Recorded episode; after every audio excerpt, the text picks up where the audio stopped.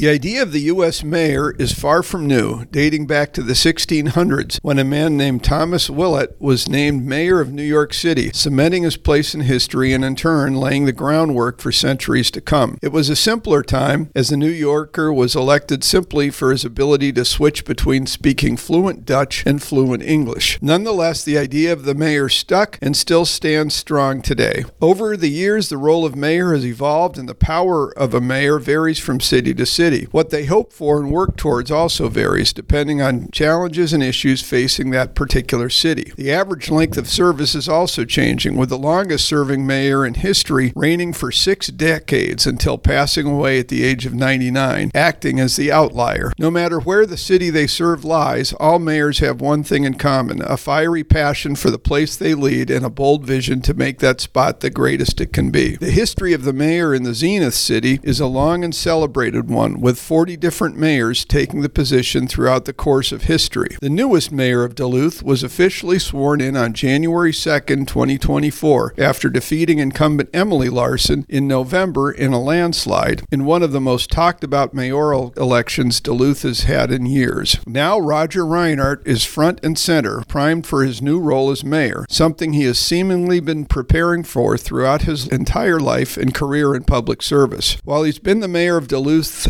less than two months, he is no stranger to serving the people of Minnesota, doing so across the state in a multitude of ways over the years, including two years in the House of Representatives, five years on the Duluth City Council, where he was elected president twice, and six years in the Minnesota Senate. Politics aside, he is also a licensed attorney, a teacher, sailor, licensed pilot, and an award winning commander in the U.S. Navy Reserve. His educational background is just as impressive, earning multiple degrees throughout his career, including one from the University of Minnesota in the Twin Cities, another from Minnesota State University in Mankato, and a law degree from Mitchell Hamline Law School in St. Paul. With his impressive resume and decades of experience in a number of fields, Roger is now full steam ahead on what will likely be his most public facing and challenging role yet as mayor of Duluth. One thing rings true he will bring his Minnesota values to the job, the state where he was born and raised as one of seven children. With a strong Midwestern upbringing, an impressive education, and extensive experience serving in many different roles, Mayor Reinert is focused on making Duluth the best it can be, with an emphasis on effective and efficient core city services, better communication between leadership and its constituents, and as he puts it, creating a city that works. Less than two months into his role as mayor of Duluth, Roger Reinert is here to talk about his journey to becoming mayor and his plans for his first term. Mayor Reinert, thank you so much for being here today. Well, thanks for having me. And I, I want a copy of that, and that can be the introduction for everything uh, from here forward because I love the history part of for folks who are a part of the or had a chance to attend or hear the inauguration. It really was all about the history, the history of the role of mayor in the city of Duluth, as well as the history of our city hall, which is really impressive, and a, a lot of people didn't know. Even city employees didn't know the history of the building that that they work in every day. So history is something that uh, uh, means a lot to me, and it's such a great. Just as you used it as a foundation for this conversation, that's how I used it as a foundation for taking office. Okay, well now you've probably piqued the interest of our listeners. Quickly, what is the history of Duluth City Hall? Because now, now that's that sounds very. I just took you off script, well, right? You did, you did, but that's okay. Yeah, that's okay. Well, I think a lot of folks know that you know we call the the city hall, the courthouse, and the federal building the civic center, which is super confusing if you're not from Duluth, right. because everywhere else you say civic center, and they head to the convention center. Right, right. Uh, but in Duluth, it's that complex of buildings as well as the plaza and the statue and the fountain, and they were collectively designed by famous architect Daniel Burnham, who was out of Chicago and most notably is famous for the Chicago World's Fair, World's Exposition. And for our literary friends out there, um, who really was highlighted in the book The Devil in the White City. Um, fascinating read um, for those who are interested in history and I guess mass murderers because it's this weird combination of the two. Daniel Burnham was the architect, and then he designed the county building. I forget who the lead architect was on the federal building, and then the city hall was yet a different architect, but all within this um, intention for it to be a real physical space space, a center, a civic center for the community. And then in doing my own homework um, for the my comments in the inauguration, one of the things I found out and thought was fascinating is the flagpole and the statue that's there, which was to commemorate losses in World War One, uh, was designed by Cass Gilbert. Oh, sure. Who designed the state capitol? Sure. And then went on and hit the our Minnesota State Capitol was his most at the time in his 30s his most prominent work so far. He then went on to do like 12 other state capitol buildings Right. and most notably the U.S. Um, Supreme Court building in Washington Right, D.C. right. So as you noted, having served at the Capitol, I loved it. Uh, I'm that geek. The two places you'll find um, his kind of noted architectural technique, I guess, of a floating staircase, which you will find in both the state capitol and the Supreme Court building, done by Cass Gilbert, and it's it's a stairway uh, on multiple levels, uh, cantilevered into the exterior of the building, so there's no support underneath the stairway, so it floats as you go up and down it. All right, you did get us off script, so we're going to go back and we're going to we're going to get to to uh, to your role as mayor and, and your uh, your your vision for the city. But uh, we always like to talk about the journey. So uh, you were born in Olivia, Minnesota, I uh, was, which yeah. is kind of southwestern Corn capital of Minnesota. uh, corn capital of Minnesota. Yeah. And were you? Did you grow up in Olivia? Only uh, very young age. We moved, I think, when I was in about kindergarten. No, somewhere in elementary school. Um, so my dad spent his career running grocery stores, Oh, and so he started out life as a butcher with a technical school degree, and then became the manager of then the Red Owl uh, in both Olivia and Olivia was the large town. The neighboring town was Redwood Falls. So dad managed both stores, and then we moved because he and my mom bought a grocery store and and uh, um, ran that themselves. So I always say like the worst kept secret is I'm not originally from Duluth, which right we we always identify ourselves by which high school we went to. I'm like, well, Right, right, right. I always say I would have gone to Denfeld Right. had I lived in Duluth because I've always lived on the western side of town. But graduated uh, from high school in Dawson, which is out on the South Dakota border. Oh, really? Um, Okay. Did my undergraduate at the University of Minnesota, and then first came over Thompson Hill when I was like 21 years old. Really, I, I mean, it's a corny story, but it's absolutely true. Um, had grown up being fascinated by the wreck of the Edmund Fitzgerald. So, like, if if people are are unhappy about me being in Duluth and in this role, blame Gordon Lightfoot. Oh, okay. I All heard right. heard the song. Okay. Well, he's, he- he's he's no longer with us now, so that's okay. yeah. Blame him. Yeah, people, Yeah. you know, you can still be upset. Uh, but I heard the song, and then like th- this is very me. Went down a rabbit hole. You know, if they had YouTube at the time, I would have watched all the videos, but they didn't. So I just read the books and read the Right. stories about the ship and Great Lakes and shipwrecks. And you know, if you've been to that part of the state, it's prairie. Right. Like the only You mean trees the state where you in- yeah, where you're from, the- right? that South Dakota border area. The only trees were planted as windbreaks. They didn't grow there naturally, um, and it is flat. So I always had this romantic vision of some place in Minnesota where there was water because we didn't have any Right. of that. And came over. It was in my early twenties. Came over Thompson Hill and was like, "What is this?" And really, I mean, from then on, it was, um, "How do I get here?" And Right. Well, and so, and, and, and I guess that begs the question: How did you get here? you know, I so came. we, we know you, you drove to Thompson Yeah, right. Hill the lake. Right. Um, you know, it was in that era in the 90s when, you know, you had people just choosing, I want to live in Duluth. And so, like, I had this whole cohort of friends who none of us were like working according to our degrees or our background or what was your degree in, by the way? so my undergrad's a teaching degree, and then my master's is in public policy. And so my and, and did you have those uh, already, or Yep. did you? Okay, I did, yeah. Uh, and my first job in Duluth was actually working at the med school at UMD as a kind of a curriculum specialist. I was there to help the docs who were faculty be better teachers, and many of them weren't really interested in that. so I didn't find it my most fulfilling role ever. But it was that, you know, it it was an era where there were a lot of people that were glad to be here and luck and felt felt glad they had a job. And so, you know, maybe we talk a little bit about this, but our economy has come so so far, you know, where now you just you have the ability for people to go to school and stay certainly within certain fields, but that was just not that era. Right. So I actually ended up um, leaving that role and then being self-employed for a good while, doing um, some staff training, um, staff development, strategic planning work based on the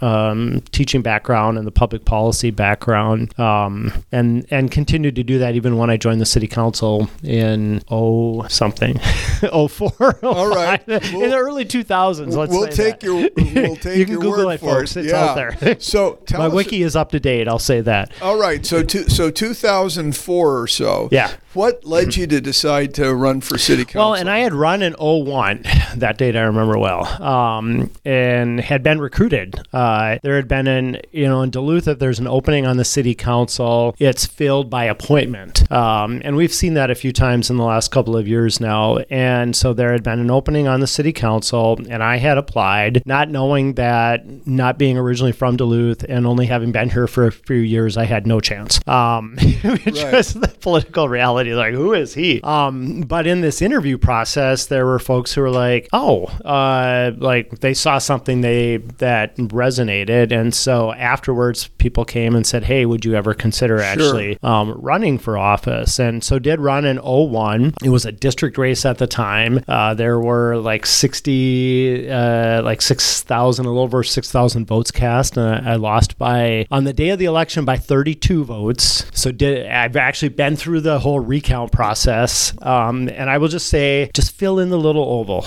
Just Right. just fill in the little oval. Right. Um, don't star, don't circle, don't draw an arrow towards. Yep. Uh, just fill in the little oval. Um, so we went through the recount. And at the end of the day, it was uh, actually 16 votes. wow. But it was, uh, you know, I always say I'm a civics teacher by heart, so it was a really fascinating process. But that then sort of led to then joining the council a couple of years later. So Interesting. So you didn't win in 2001. Who who won? at that time, it was Neil Atkins. Okay, which is a name that a lot of uh, folks with long Duluth memories will remember. He had served at that time. He had served for two or three terms, had gone off, and was coming back on. And so he and he and I actually ended up serving together because he was in a district seat and I was in an at-large seat, and got along great, and, and and are still friends. So, and that was actually you know something I really learned on the city council that I took with me to St. Paul, and still is really important to me today. Is we can have good personal relationships even when we disagree Right. like disagree and so much now in american politics is um, if we disagree i have to dislike and even more than dislike i have to hate you Right. like oh, we- now it yeah. and now it's, it's, just gotten so absurd. yeah personal Yeah. and divisive and so you know and maybe we'll talk a little bit about the campaign but that was something that was really important to me and i really tried to reflect in the way we ran our campaign Well, it's interesting you should say that because uh, you're. You, this is going to be our first episode of, of season five of this podcast. Our last episode of season four was Don Ness, and uh, not your immediate pres- pre- predecessor, but he has uh, the exact same view about getting along with people and disagreeing, but not being disagreeable. Correct yeah and and so it's interesting and and uh, hopefully that's still the case in in Duluth even if it's not being modeled by uh, our uh, national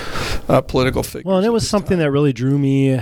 You know, if you had asked me for sure two years ago, um, you know, would I be here doing this? I would have. I would have probably used an adult word and said no. uh, I mean, it was just like, nope. You know, I've done all the. I've Right. done my time. I've done my service, and you know, continue to serve in the Navy, and that's something I'm very proud of. But like that chapter is closed, and you know, as people talk to me about it, and I went from a hard no to okay, I'll I'll listen. What you just raised was an important part.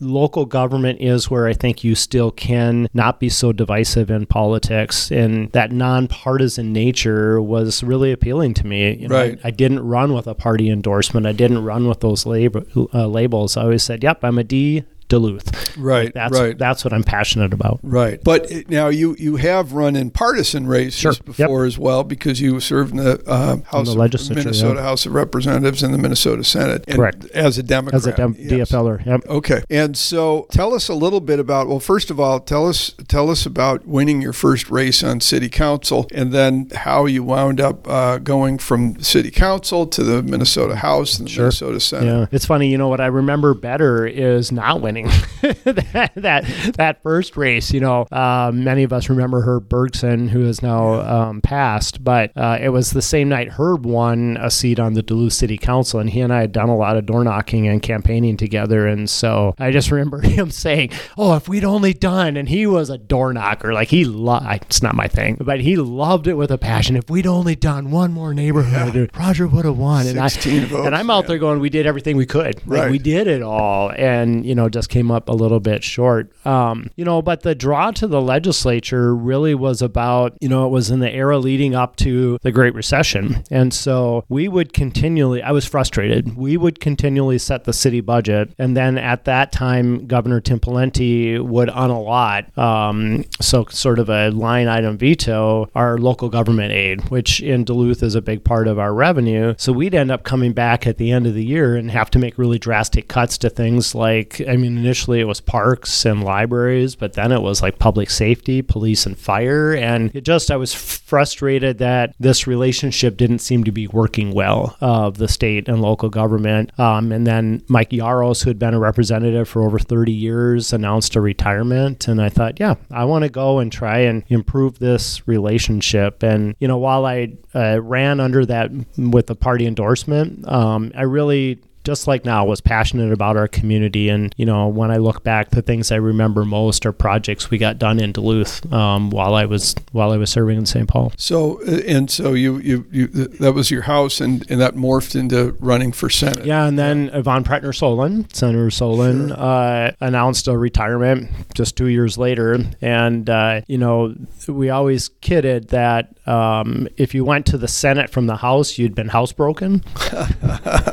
uh, but you know, the Senate had uh, longer terms, so you had a right. little bit. You weren't always constantly thinking about this pending reelection, but you right. could uh, sort of think about where you're trying to go and some work that might take a little bit of time. To, to be honest, and I think most people don't pay enough attention, and, and I and I and I, nor should you. I get that, but the the big difference between the House and Senate is, in if you're a senator, you get to have a staff person uh, that you pick. Big, so, that's a big deal. You know, in the House, if you're in the mi- in the majority, it's a staff person per two members. In the minority, it's a staff person for three. In the Senate, it's one on one because there's 67 senators right. for the state. So it was like, ooh, that's appealing to have one person to help me do this work. Yeah, and there's been uh, a lot of. I, I happen to have a, a, really good friend who practiced law for many many years with him, and he's got his start uh, as a uh, as an aide as a staffer sure. Uh, for a, a Senate uh, uh, Minnesota State Senator Bill Luther, who oh sure who,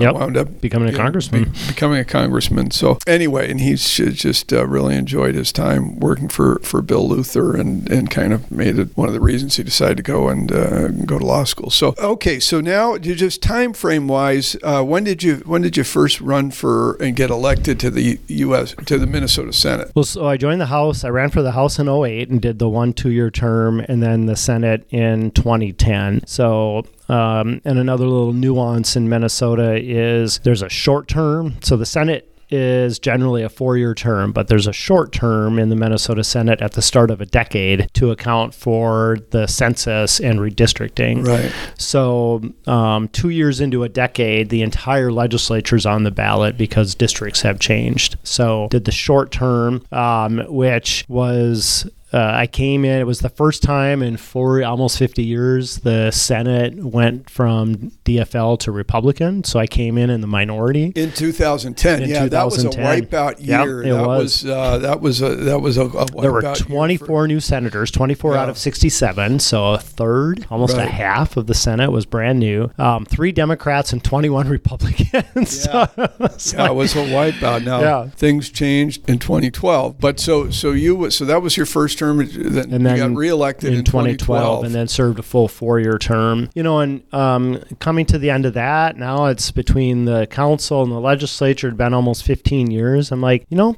that's a good amount of service, and I've always believed that um, you don't. It's not my Senate seat, Right, Right. right. Um, and the moment I stopped thinking that there wasn't somebody else who could do it at least as well, if not better, like that's problematic. And so, just felt like a time to transition. Um, and uh, the thing I hadn't counted on, or maybe didn't fully anticipate, was as soon as I left the legislature, the Navy was like, "Oh, you've not deployed anywhere yet." So within a, within a year of leaving the legislature, uh, I knew that I was on my way to Afghanistan. So. Wow, wow. Okay, so we're gonna we're gonna get to that. In fact, I want to because we've been talking about this political career of yours. Uh, we haven't been talking about your naval career and the fact that they overlapped. So, Correct, So, yeah. how did you first get involved in the Navy? So I'm fourth generation Navy. My great grandfather fought in World War One. Um, my grandfather in Korea, uh, World War II, Korea and Vietnam. Wow, that's And your your grandfather. Yep. Wow. Um, and then I have uncles on both sides that were lifetime Navy um, sailors. So, you know, in my generation, no one had served. And I had thought about it coming out of high school and was pretty convinced that I would get kicked out if I joined because I was I was a little uh, independent and uh, and whatnot. So, you know, uh, in my early 30s, I was active in the Duluth Air Show. And I'm at a board meeting, and uh, one of the other board members shows up, and we call them the Top Guns, the short sleeve summer white uniform. Shows up in this uniform. I'm like, You're in the Navy? And he's like, Oh, I'm in the Navy Reserves. And he starts telling me about the Navy Reserves. And I'm telling him this story about my family and how it always kind of had been like a missed opportunity. Right. And uh, he's like, It's not too late. I'm 31 at the time. Oh, he's like, Oh, no, it's not too late. So I went through this pretty rigorous process that took about 18 months of applying for and receiving a commission. Spent my first eight years in Intel. Uh, and then at that, at eight years in, moved from Intel to um, public affairs. So And, w- and this is in the reserve. So, how much time are you spending doing that? Uh, because I know it's in stints. Sometimes it's Yep. weekends. Sometimes it's a. a you know, and coming in after 9/11, Right. there was no, there was never a one weekend a month, two Right. weeks a year sort of thing. Especially in Intel, it was it was um, pretty frequent. The limiting factor there was needing to be in a top secret facility, which we do have one in Minnesota. So that's where I did the the bulk of that work. When I moved from Intel to public affairs, uh, it no longer uh, top secret kind of stuff. Right. So and especially in the role I have now as a commander and executive officer, you know, I do something Navy almost on a daily basis. You do okay. So let's uh, let's talk a little bit about uh, what you were doing as you as you phased out of the Senate and kind of were phasing out of politics, and then the Navy says, "Oh, well, you haven't." We have a job yet." for you. Yeah, so so t- so tell us about that.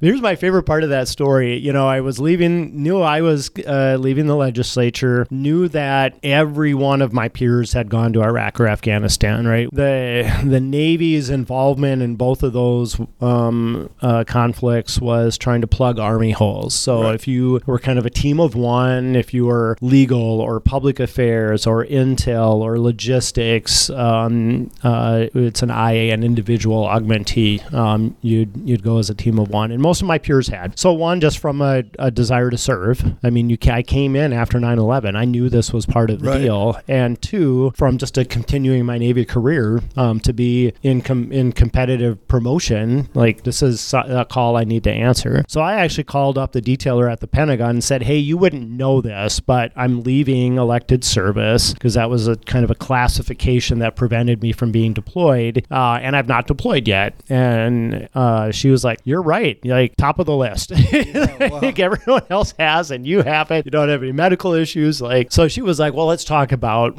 here. Here's the literally the spreadsheet of um, of IA opportunities, places we need people to go." And so I cho- and I had started law school um, during when I was in the Senate doing a weekend program. So I was like, "Hey, I just let me finish law school, let me take the bar exam, and then wherever you need me to go." And so we had looked at a deployment that would have started in September, um, which graduation was May, the bar was July, deploy in September. Like, okay, great, we're all on board with that. And then out of the blue, about a month later, the Reserve Center in Minneapolis calls and says, "Hey, sir, I'm sure you know you're going to Afghanistan in June." Nope.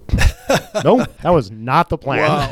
Wow. well, we've got the orders right here. so we all, you know, there, uh, as, um, veterans out there, those serving will understand the dark humor uh, of well needs of the Navy, like that. Just Right. whatever we agreed it doesn't matter. Right, right. Needs of the Navy are you're going to Afghanistan in June. Okay, but you you would not finish law school then. So I did graduate You graduated in June and but you- deployed ten days later. yeah. So when did you take the bar? After a year of a combat Wow. deployment. Yeah. Wow. When you've had a year to forget everything. Holy cow.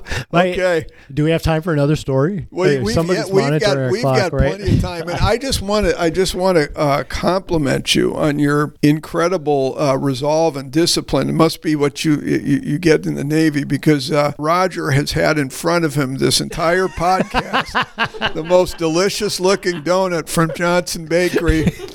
Which, give a plug to Johnson's yes, Bakery. So he is he is looking at that, and Yep. he, he's he's done a great job of not touching Cream- it cream filled. Yes, so Maple so topping, maybe. It will. I I have no doubt it's going to be consumed shortly after this podcast. It will but be, I just, if sure. anyone was wondering if, if uh, the Duluth mayor has discipline, I can assure you that he's got incredible discipline. We'll get a photo to prove it. no, just to follow up on a comment you just made. Um, about two months in, so my job in Afghanistan was to be the public affairs officer for um, the commanding officer of it was called CSTC-A. We're all about abbreviations. Combined Security Transition Command. So all of the training of Afghan forces, all the material came in through that command. So about a seven billion dollar budget Wow. flowed through that command. And about two months in, the um, commanding general was replaced um, by a new individual who then also became the deputy commander of all U.S. forces in Afghanistan. So I worked directly for him. And one day, and he had this habit of catching his direct reports one on one and having kind of a get to know you conversation. So, you know, those who have deployed know you have almost no personal space or time to yourself. And so mine was always I got up early, I'd get my run in, I'd go um, to the dining facility and have breakfast. And it was like my one little time to be by myself. And so I'm sitting there eating, and someone sits across the table from me, and I'm like, grumble, grumble, grumble. And I look up, oh,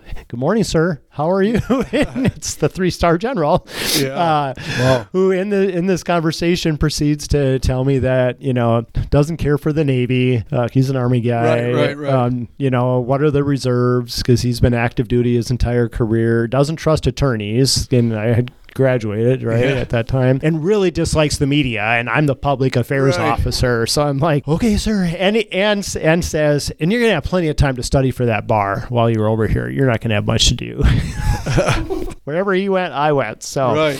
no, I came came home and yeah, you know, eh, going through a hard reentry like a lot of folks do after deployments. Uh, also trying to study. I got home in May and took the bar in July. So Wow, that's amazing, and you've obviously passed. I did, yeah. So that's that's fabulous. So the the three star is he still a three star or is he still- Unsure. unsure? Okay. so you haven't stayed close. we have not. No, Okay. All right. So so that's amazing. So you got back from Afghanistan. So we're now what 2019. I was I got back in 2019. Yep. 2019 passed the bar. Then you did you did you start private practice or Well, I mean, it- like I said, you know, went through a pretty difficult reentry. Went through a divorce certain, shortly after the been there done that? Now you never think it's going to be you, uh, but it's you know it's a pretty common story for a lot of veterans after combat deployments, and so thought life was moving in one direction and it didn't, and then uh, short story, I'm like, oh, I have this law degree and I'm admitted, so Right. I, I guess this is what I'm going to do now because I'd never gone to law school with the intent to practice. It was to use, you know, it's such a practical advanced degree, Right. contracts and property and insurance and business and it is so applicable in so many ways so i did do a little bit but then then covid Right, came the very next year uh, and the navy came calling again and said hey we've got this job over in italy which at the start of covid was the global hotspot Yeah, no kidding. where things initially started melting down. Very similar to what you did in afghanistan um, and we'd like you to go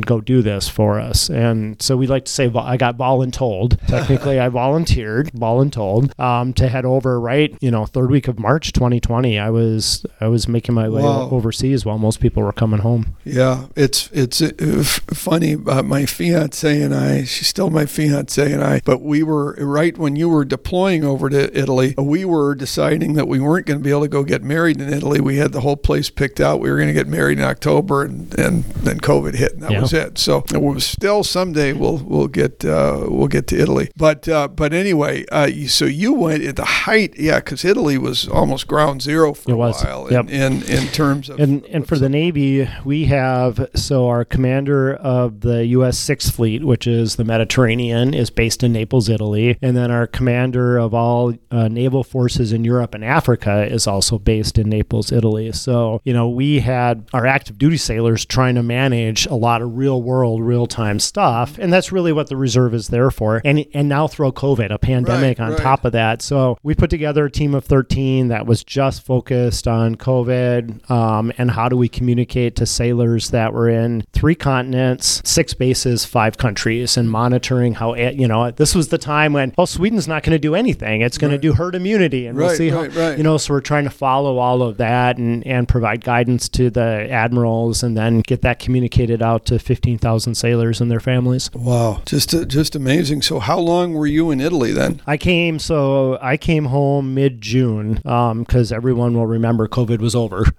Yeah, so they're like, well, everyone can go home now. Um, and then uh, so June of 2020. 20, yeah. So it was only there for about three months. Yeah, Yeah. COVID sure wasn't over.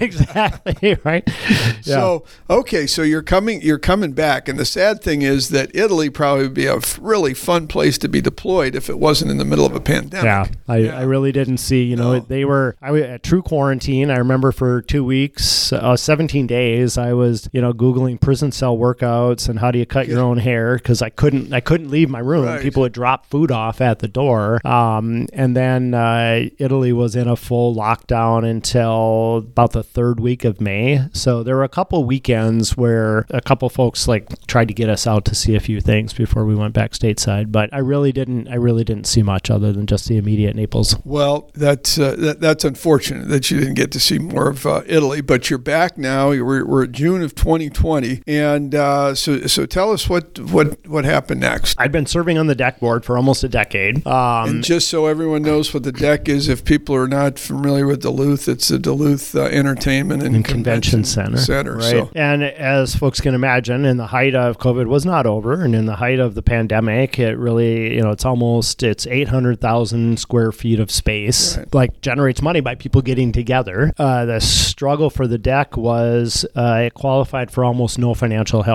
because it was a governmental entity. It's an authority, but was not a subset of a municipality. So didn't fall into any of these buckets of like ARPA money and things that were coming out of the federal government. Right. So um, you know, it it required a lot of fiscal discipline. At one point we were running the facility with 12 full-time staff and a couple part-time from what had been almost 600 people. But the singular goal, and I was there for a year, was just to ensure it survived um, because it, it that was not a given.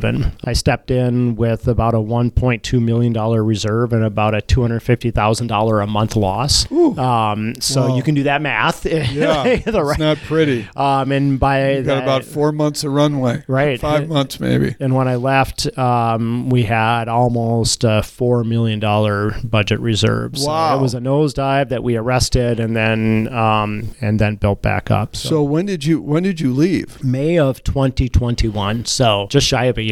Okay, May of 2021. Okay, so we're getting close. Yeah, we're get we're and then getting did practice. You did practice. Yep. You- So then I did go back. Um, my practice, Reinert and Associates. Um, we went we went full, primarily working in uh, my area of expertise, local units of government, doing things like joint powers work, doing some training with elected officials, um, working with um, statewide organizations like the League of Minnesota Cities, the Association of Minnesota Counties, um, also, um, my favorite elected officials that no one knows exist, but I do the Soil and Water Conservation District Supervisors. Next time you flip that ballot over, Right. there they are. Um, I do a lot of work with, did do a lot of work with them in their state association. Um, and then also started teaching. I, so I had taught at Lake Superior College, had taught at UMD, had taken a break, and then started teaching again at the College of St. Scholastica, doing um, some uh, legal aspects coursework for the business majors there. Interesting. Okay, so uh, we're now uh, now we're we're full fledged on to uh, 2021, 2022. At some point, uh, you start thinking about running for mayor. Well, others started. That's Okay. how that started. Okay. And it started kind of at the tail end of my time at the DECC. And it really went over and over and over again something like, hey, I know you'd never do this, but you should think about. Hey, I'm sure you probably don't want to do this, but I wish you would think about. So, can I just ask you? And I don't I don't necessarily mean you should identify these people, but by name. But what sort of people were were coming to you with this? I mean, it was a spectrum of it was some folks that had um, interactions with the DECC as a facility and had now had some interactions with me in that leadership role. It was people out in the community when I just go to things like Taste of Greece or community events. It was really random, and you know, I'm a strong uh, um, uh, person of faith, and so there was a point at which I'm like, okay, God, you're trying to tell me something, and the more I t- decide I'm not going to listen to this, the more you are having people come and, and say something to me. So that really was a point where I'm like, okay, I'm going to listen because I think you're trying to say, you know, speak to me. And then as soon as I did, I started to realize that the things that people were sharing as concerns were thing I things I also had concerns about as a resident. Um, and then I then I, I blame the Navy because as soon as I understood the mission, okay,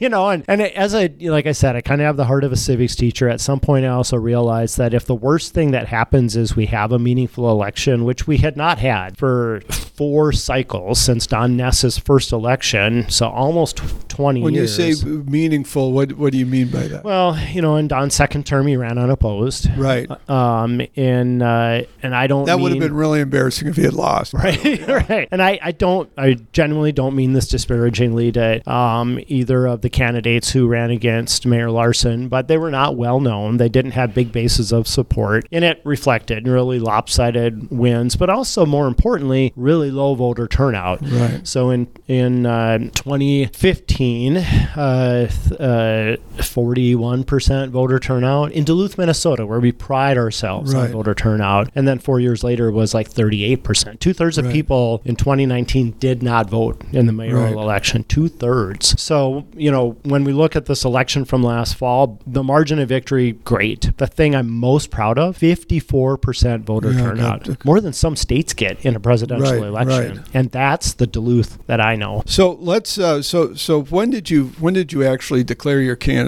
Uh, January of 2023. Um, I kind of had a soft launch in December with folks that I knew were excited. But I think, uh, you know, to take that question one step further, when did I make my mind up? Probably May of 2022. I remember sitting with uh, a longtime friend who was also pushing and just encouraging. And I was like, yeah, I think I'm in. So originally, I think Emily Larson was not planning on running, and then at some point, as a lot of politicians do, they decide that they do want to run again because obviously, uh, even though a lot of your positions have been nonpartisan, when you have run in a partisan position, it's been as a Democrat. Uh, Emily Larson is a Democrat. What were some of the policy differences that you felt were important to distinguish what you were going to be running on versus what Emily Larson was going to be running on?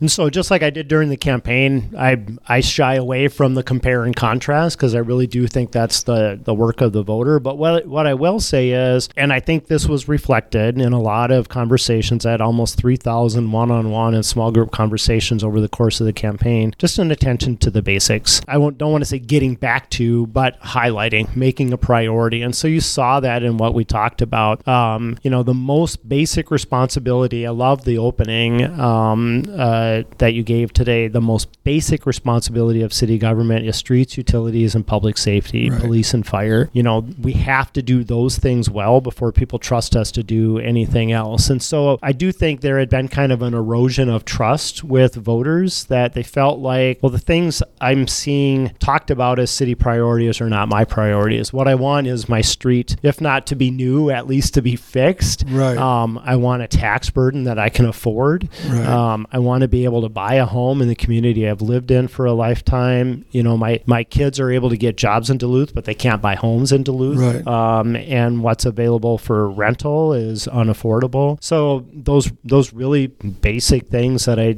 I just passionately believe are are core city responsibilities. Right, right. Well, I know that um, obviously there's there was some look. Being mayor is a tough job, and I really I don't know Emily Larson. I've met her a couple times. She seems very nice. She seemed to care about about Duluth, but uh, it seemed like in talking to people, at least in the business community, uh, that there was sort of a, a at times a blind spot that that they just weren't getting listened to, and uh, and so it's it sounded to me from people I spoke to that they really f- felt, uh, at least from from from that side of things, from the business community side of things, that hopefully you're going to be uh, uh, listening to to those folks, not necessarily doing everything they want, but Sure. listening to them. Well, and I think uh, I just had a meeting this morning with a with what'll be my monthly business roundtable, and one of the things that I shared with them is, you know, a product of a robust campaign where people are engaged and paying attention is we had lots of opportunity to talk about why growing business and growing our commercial tax base, you know, from a city standpoint, we care about tax base. That's how we pay the bills. So when we're not doing a good job of growing our business, and in Minnesota, business commercial tax pays about two thirds of the bill. So when we're not doing a good job of growing that, the burden shifts to residential. Right, right. And anyone in Duluth who owns a home and pays that bill knows that that has Right. happened. You know, we saw that um, that residential rate about double in the last uh, eight years, while we saw home valuations go up by over 50% because of just lack of inventory. So for the average homeowner, people are like, I, I, I'm getting taxed out of my home and, and I've seen my taxes double. Like that's not just um, an exaggeration. For many, that was true. So the product of this election cycle is um, we're going to talk about business because we need to grow that commercial tax base. And we have really great um, hubs of things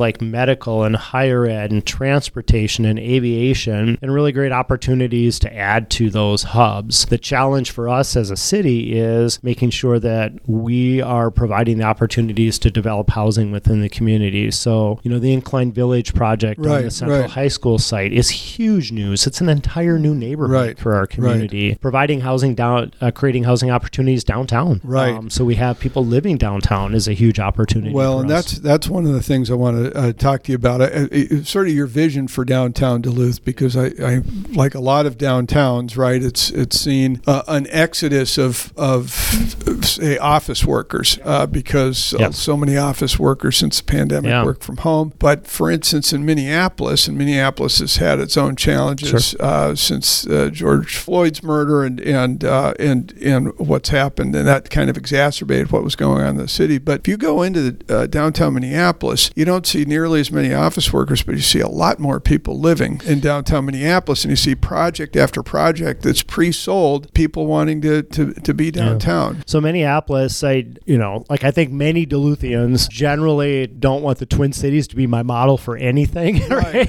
we all, we pride ourselves on that. But I will say two things for Minneapolis that I think are really important for us all to um, look at and and think about. Number one, inventory. Like they have done a great job of getting inventory to market, and that has lowered prices and lowered rents Right. you know, um, creating affordable or ultra affordable housing is important, but it's also very expensive and requires a, a lot of public dollars. Another strategy is getting a lot of inventory on market, which just makes it's a it's the market at work. It lowers Right. overall entry Right. points for Right. everyone, and in our case, frees up existing housing. That's exactly it. Right. Um, the other thing is their downtown is their fastest growing residential neighborhood, as ours should be. Coming back to kind of your original question, downtowns began as retail, transitioned to commercial and professional, and now are transitioning to residential. So when I look at things like um, an opportunity to um, do something with the the main library downtown, instead of we would not probably not have put it in that location if we were to locate it today, especially with the with the uh, Northern Lights Express coming across the street and that end of downtown being being our best residential opportunities. So that location is a great opportunity to have residential and retail and a library, combining those Right. services in a building that the city doesn't own, but someone else does, and we actually get to collect property taxes on it as well. Right. So you talked about the Northern Lights Express as a done deal is coming. So uh,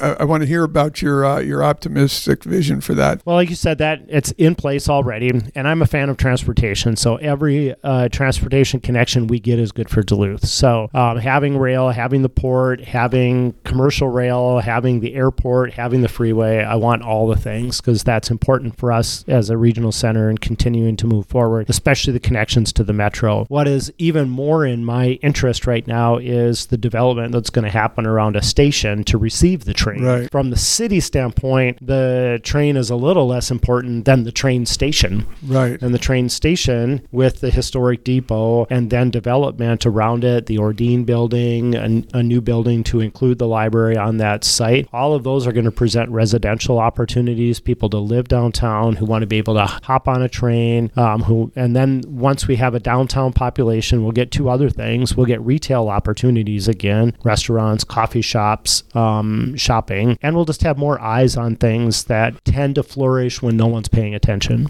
Right. Let's talk a little bit about housing because uh, obviously that gets to another issue that Duluth is facing again, like every other city is facing, which is a homeless, uh, a, a large homeless population. Obviously, that's a very difficult problem to solve Sure. because there's so many causes. But what what's your vision for that? And it's something that we just need to acknowledge is also a part of being a regional center. You know, we're a regional center for all of northeastern Minnesota and northwestern Wisconsin, and we have services here that other smaller communities don't have. And so, folks that are struggling and are are um, looking for some of those services are naturally going to gravitate towards the regional center that has them. But a couple things again, you know, number one, getting more housing on the market. Not, you know, we created 39 new homes over a decade. 39 new homes over a decade. You're kidding me. We created more, but we also demolished some. So the net is 39. In we a need like- decade. in a decade. And we need like 400 tomorrow. Right. And doing that in an aggressive way, the Inclined Village project, there's a couple other things that are coming in the up in the pipeline is going to help because it just creates more affordable entry points Right. for a broad spectrum of people. The other thing that we have to acknowledge is the opioid crisis is Right. a huge driver behind um, the it's a huge driver for a lot of folks uh, who find themselves without housing. You know, it exacerbates uh, mental health issues. The combination of the two is really a struggle. So one of the things I talked about a lot during the campaign, in addition to the current support we have, is we also need to look at supportive um, housing. So we have the San Marco project, which has proven to be incredibly effective for folks struggling with lifetime chronic alco- alcoholism. Something akin to that for folks that are struggling with opioid addiction will be significant. So that's going to have to be a city, county, state partnership. So if you uh, and, and we're running out of time, which is shocking to me, but uh, I'm being told that we are running out of I time. talk too much. So no, no, no, no. This is all fascinating. Actually, I tell So- too many stories. Well, no, and I, I asked too many uh, ridiculous questions. Uh, what I'd like to know is sort of if if you had to uh, predict what the Duluth's going to look like at the end of your term, and your term is going to end in what Four years. Yeah. f- four years, so Yeah. 2027. yeah. So I was told there'd be no math. Yes, yes, yes. Well, and yeah, you don't want me doing math either. So, uh, what would you say? What what would the differences be that people would see uh, four years from now? serious addition of housing, secondary and tertiary um, additions to those core industries that we talked about. What are the natural businesses that should be where we have an aviation hub, should be where we have a medical hub? We have two healthcare systems uh, headquartered here that cover multiple states. Incredibly smart and talented people, but we don't do R and D. We don't do product development. We don't do procedural development. You know, where are those opportunities? The multimodal of the port and the airport and the rail. Where are those opportunities? I think you're going to continue. You know, we heard the Amazon announcement. You're going to hear more Right. things along those lines because we're a hub of, of that intermodal, uh, and that's going to be key for us. And it's going to then be also shifting away from a revenue model where we rely on the state to be a third of our revenue to growing our own. And that is growing that commercial tax base. Right. That's what we can control. We can't control the politics in St. Paul. Sometimes they're going to be favorable and sometimes they're not. We have to be able to support our own city services and have them be quality city services. And you'll see a clear refocus on streets, utilities, public safety as as our very basic responsibilities and then partnerships with other units of government, the public and businesses around things like parks and the and the library. Well,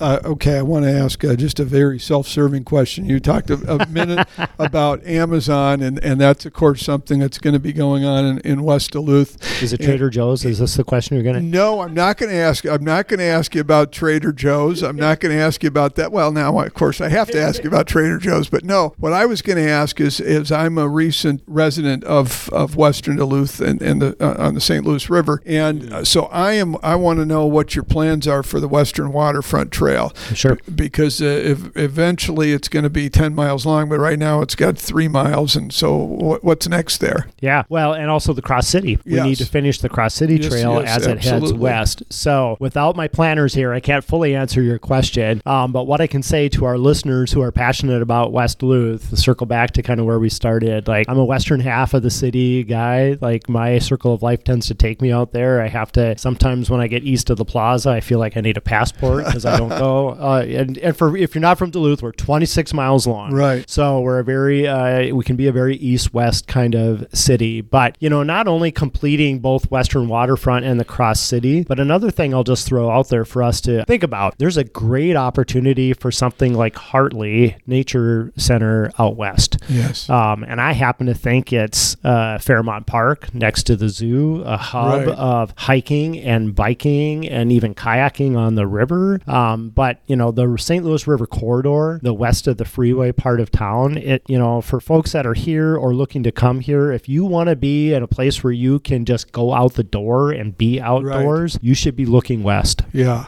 it's a, it's a fabulous place. Uh, well, thank you for giving it another plug, and so we'll look forward to getting. And I should mention my state of the city is going to be at Denfeld High School in the auditorium. All right, all right. Well, that's that's great to know. Great to know that your vision is to get the Western Waterfront Trail finished, uh, hopefully as as quickly as possible. Uh, you brought up Trader Joe's. Now I got to ask you. I, don't, I don't know. Yeah. I am going to cold call them though. Okay, all right. It does seem like a natural fit, right? Uh, there, I, I don't think there's too many places that uh, have the demographics for a Costco, but don't have a demographics for Trader Joe's. So. Yeah. All right. Well, listen. Uh, uh, this is the For the Love of Duluth podcast. Uh, so, Roger, we do ask everyone who's here what they like to do in Duluth when they're not doing their job that's got them here.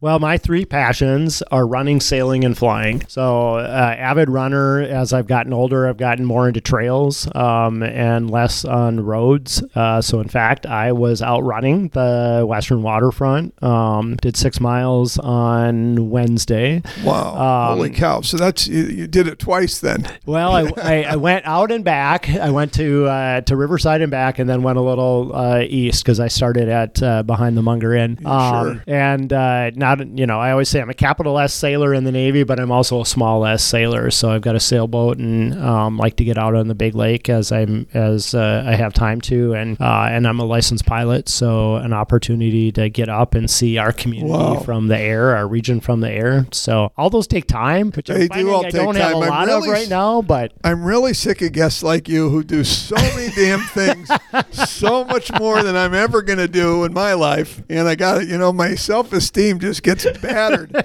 doing this podcast. So that's that's a now great I am, thing. You know, single, no kids. So there yeah. you go. Well, I've got kids, but they're grown. I don't have any excuse. I just haven't done this stuff. But but uh, anyway, that's uh, how long have you been sailing? Uh, I started, you know, back on those Wednesday night races when you're just basically weight on the boat, and so I don't know about 15 years. Wow, and the pilot. I got my pilot's license in 09. So oh. I don't know how many hours total, um, but I have the important number is I have well over 500 safe landings. So that's great. Those are the those are the those are the good ones. Yeah, those are the ones that don't make the papers. So those are good. so you know, I we are either out of time or or I'm I'm being told that I'm just a zero. I'm not sure. I'm not sure which is which is true. Probably both. But uh, we, we we I do believe that we are out of time. And uh, Roger, this has just been Thank you such so a much. treat. I know how incredibly busy you are, and uh, the fact that you took your time out to to spend a little of it with us is, No, is my pleasure. Thank you. deeply appreciated. Thank you.